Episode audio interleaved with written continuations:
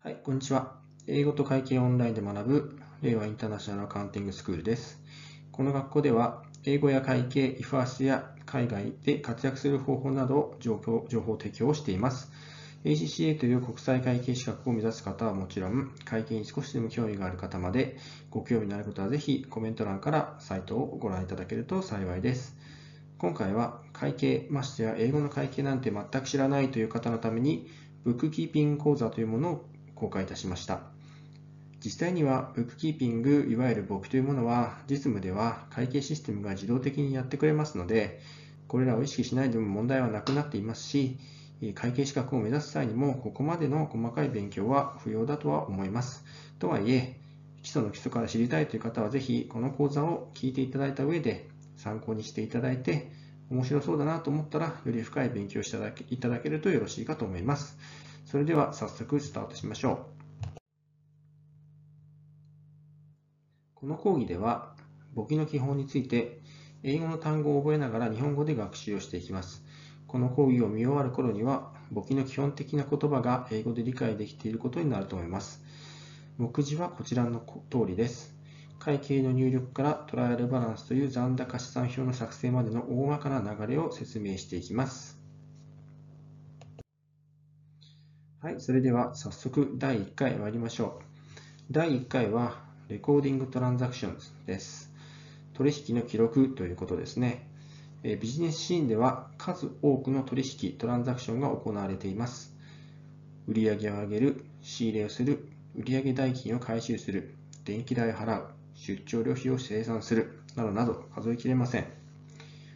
会計はこれらのトランザクションすべてを記録してそれを最終的に財務諸表の形にしてないかないといけないわけです。それをしていくためにブックキーピング、簿記というものをしていくわけですね。まずはこの全体の流れを見てみましょう。こちらが transaction、取引の発生から財務諸表。これを financial statement と言いますが、それまでの流れを表したものがこのチャートになります。追って説明をしていきますが、 transaction を ledger account、元帳と言われるものに記録し、それを trial balance という残高試算表にして、そこから財務諸表を作成していくという流れになっているわけです。この流れも実際にはシステムで簡単に自動的にされるようになってしまっているので、ほとんどの場合は意識をしませんが、流れぐらいは知っておくと良いと思います。では、この一番最初のトランザクションの記録をするというところから始めていきましょう。トランザクションをレコーディングする、記録するという行為をブックキーピング、日本語で簿記と言います。トランザクションにはいろいろな種類がありますが、例を挙げて説明します。まずは、セールス。セールスは、exchanging goods or service for money ですね。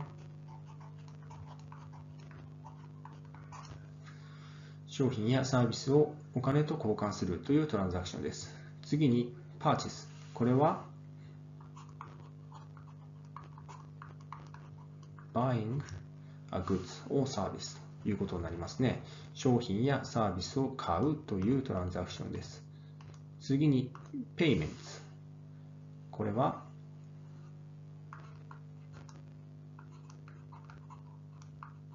トランスファー of money to someone else ということですね。次に、レシート。レシートは、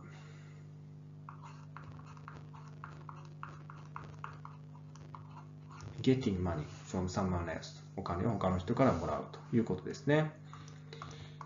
次の言葉、ペティキャッシュという言葉があります。これは小口現金とも言います。金庫に入っている少額のお金のことです。paying a low value items with a small fund of cash となります。そして最後にペイロールというのは wages and salaries paid to employee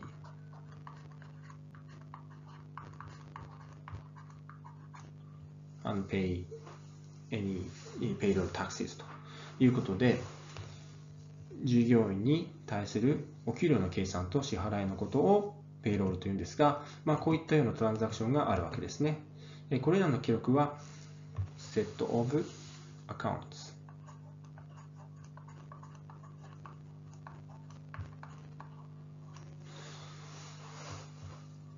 要は財務諸表を作成するために使われるわけです。アカウントというのは先ほど説明した financial statement や financial account と同じ意味になります。トランザクションが発生するということは、ドキュメンツ、書類や商標が必ず存在することを意味します。逆に言うと、書類が、商標がないのであれば、そのトランザクションを会計で認識するということは基本的にはできません。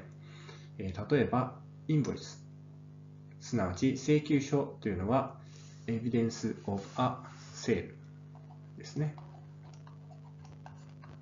ですし、チェックというのは、check has been received as evidence of payment となるわけですね。次に、え book という言葉を説明します。まあ、いわゆる book というものが帳簿を意味します。取引ごとに Sales Day Book や Cash Book、Purchase Day Book など違う帳簿に分かれていて、そこに記録をしていくということになります。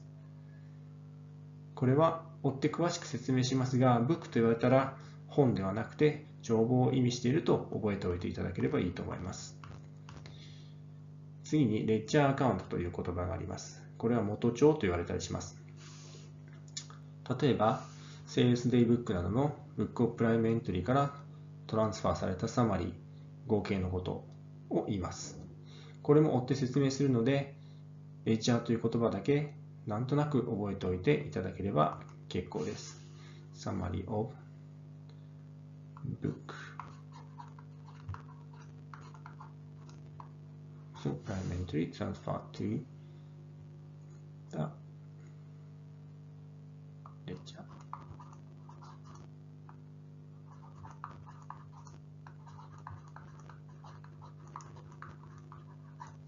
ね。はい。トライアルバランス。レッジャーアカウントからトライアルバランスで数字が移されていきます。トライアルバランスは残高資産表と言われて、財務諸表を作成する一歩手前のテストのための表ということです。The balance from each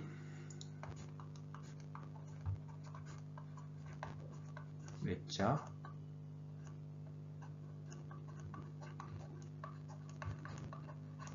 are listed in a trial balance.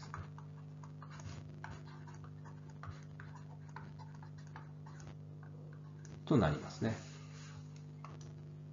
Trial Balance は TB と言われたりもします。そうして最後に Financial Statements が出来出来上がってくるわけです。Information from Trial Balance are used to prepare Financial Statements これらは TB とか FS とか略されたりしますね。会社はこの financial statement を毎年作成して株主、シェアホルダーに見せたり、法務局にファイリングすることを求められるわけです。これが全体のざっくりとした流れになります。では、ここから先は格論に入っていきます。さて、トランザクションとドキュメントの話になりますが、これらはちゃんと保有されてないといけないわけですね。それぞれの国で最低の書類の保有期間というのが決まっていたりしますし、会社としても過去の履歴を振り返ったりすので、ちゃんと保有をしておく必要があります。最近はコンピューターで保管されている必要もあります。それでは、トランザクションの格論に入っていきます。まずは、セールスとパーチェス、売上と仕入れです。すべてのビジネス活動の基本は、このセールス、売上とパーチェス、仕入れになりますね。このトランザクションは、現金を伴うキャッシュトランザクションと現金ではなくて信用で支払いを先延ばしにするクレジットトランザクションがあります。クレジットは掛け取引と言われます。クレジットセールスは掛け売り、クレジットパーチェスは掛け仕入れと言われます。この Sales to Purchase の取引に際して、多くの文書、ドキュメンツが飛び交うことになります。それらの言葉をここでは覚えておいてください。まずはクオーテーション。これはいわゆる見積書のことで商品やサービスがどれぐらいの値段がするのか書いてあります。次に欲しいなと思ったらパーチェスオーダーというものを発行します。発注書ですね。これを出すことで仕入れ先は商品を販売する準備をします。そして販売がされるとセールスインボイスが発行されます。デビットノートとも言われます。いわゆる請求書ですね。商品を発送するとデリバリーノートというものを発行します。一方で商品が受け取られるとグッズレシートノートというものを顧客側が作成して注文した商品を受け取ったことを確認します。クレジットノートというのは商品が不良品だった場合などに請求金額を減額するような処理をするときに発行する書類です。売るときがデビットノートだったので反対でクレジットノートとなります。ステートメントというのは仕入れ先から顧客に対していくら以下の金額を払うべきだよというのが列挙された明細になります。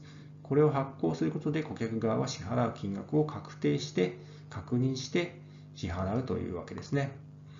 そして支払いが行われた後はレミッタンスアドバイスというそういう送金したという旨の通知を仕入れ先に送ることになります。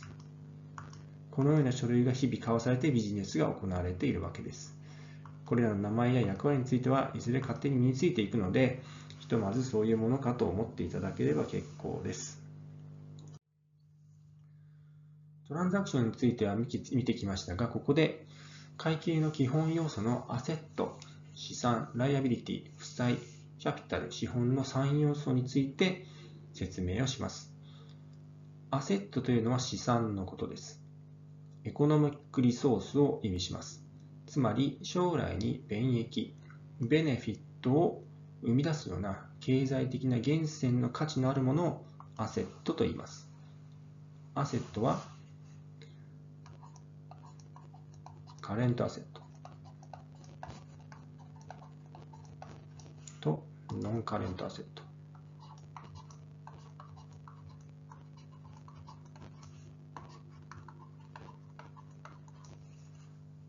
の2つに分かれます。いわゆる流動資産と非流動資産ですね。流動資産、カレントアセットというのは流動性が高い資産のことです。つまりすぐに現金に変えられるような資産ですね。例えばインベントリー、これは在庫ですね。トレードレシーバブル、これは売掛金のことです。あとは銀行にある預金、現金などですね。一般的にこれらは12ヶ月以内に現金化されるようなものを言います。一方で、非流動資産、ノンカレントアセットというのは何年間か使用するような資産を言います。例えば備品や建物、グッドウィルというのはのれんのことで企業買収の結果などで発生するものですが、これらのものようなものをノンカレントアセットと言います。要はアセットというのは会社の持ち物ということですね。次にライアビリティ、負債です。これは会社の持ち物でなではなくて、会社の借りているものですよね。誰かに対してエコノミックリソースを与える義務、オブリゲーションがあるものをライアビリティと言います。負債もカレント。カレント、ライアビリティとノンカレント、ライアビリティ。に分かれるわけですね。カレントのライアビリティは12ヶ月以外以内に支払う必要があるようなオーバードラフトバランス、オーバードローンバランスとも言いますが、これを日本語で口座借越と言いますけれども、こういったようなものや、ペイアブル、いわゆる仕入れ先への借り掛金などがあります。ノンカレントは12ヶ月を超えて支払う必要があるような銀行からのローン、借り入れなどがあります。そして最後にキャピタルというのが資本ですね。これは会社の持ち主である株主、シェアホルダーが会社に払い込んだ元手のことを言います。Capital is the amount which the business owes to its owners. ですね。会社を作ったら、それには元手が必要なので、元手になるお金を会社に払い込んであげるわけですね。これをキャピタルと言います。このアセットとライアビリティとキャピタルには関係性があり、この数式を必ず覚えてください。アセットマイナスライアビリティズイコールキャピタルですね。結局、会社の持ち物であるアセットから支払わないといけない liability を引いたものは、その時点のオーナーの持ち分、 capital になるということですね。この3要素を表にしたのが、いわゆるバランスシートとか、 statement financial position と言われる表になっていくわけですね。では、ここで簡単な例題を見ていきましょう。You have put $10,000 of your money into the business. あなたは1万ドルをあなたのビジネスに元手として入れましたということですね。You purchased furniture for your company costing $1,000. あなたは1000ドルの家具を買いましたと。You purchased goods from supplier on credit 300. あなたはサプライヤーから商品をクレジットで、要は賭けで300ドルで買いました。You sold worth $100 of goods for $500 ということで、その買った商品の中の100ドル分のものを500ドルであなたは売りましたと言ってるんですね。その上でバランスシートというのはどういうふうになるでしょうかというのがここでの問題です。まあ、いろいろ出ていますが、まずはこれらがどういう取引でアセット、ライアビリ、キャピタルのどれに当てはまるのだろうというところから考えて始めていきます。はい、答えはこちらの通りになります。これがバランスシートの基本的な姿です。左肩を借方、右側を貸方と言います。英語で左側がデビット、右側がクレジットと言います。デビットの方にはアセットが並びます。クレジットの方にはライアビリティとキャピタルが並びます。先ほどの数式で asset マイナス liability イコール capital と説明しましたが、言い換えると asset イコール liability プラス capital になりますよね。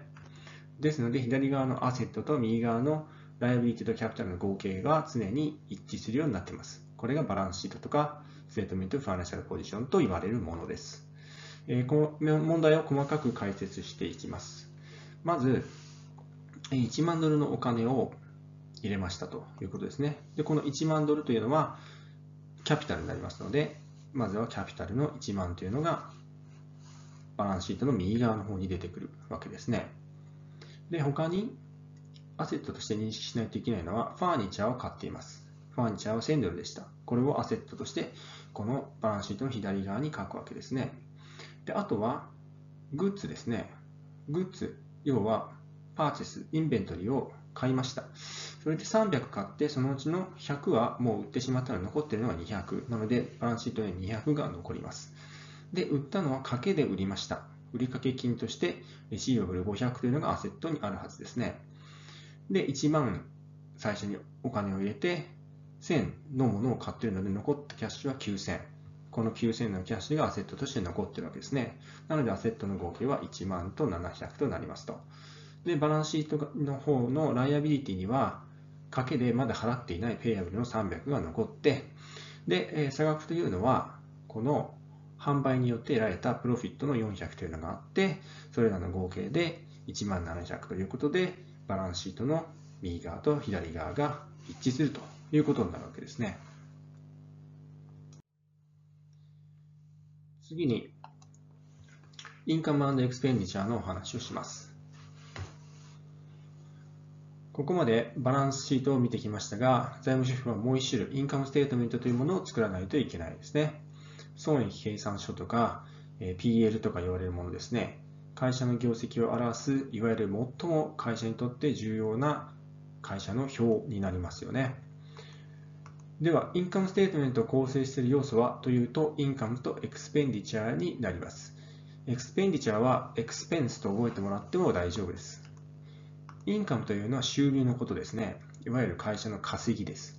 economic benefit を increase、増やすようなもののことを言います。これには、レベニューと言われる、いわゆる売上と言われるものと、ゲイン、益、利益と呼ばれるもの2種類があります。レベリューは常に発生する普通の売上のことですが、ゲインは特別に発生した利益と理解しておけば良いです。例えば、商品を売ったのはレベニュー。会社で持っていた高価な絵を売ったら、それはゲインという感じです。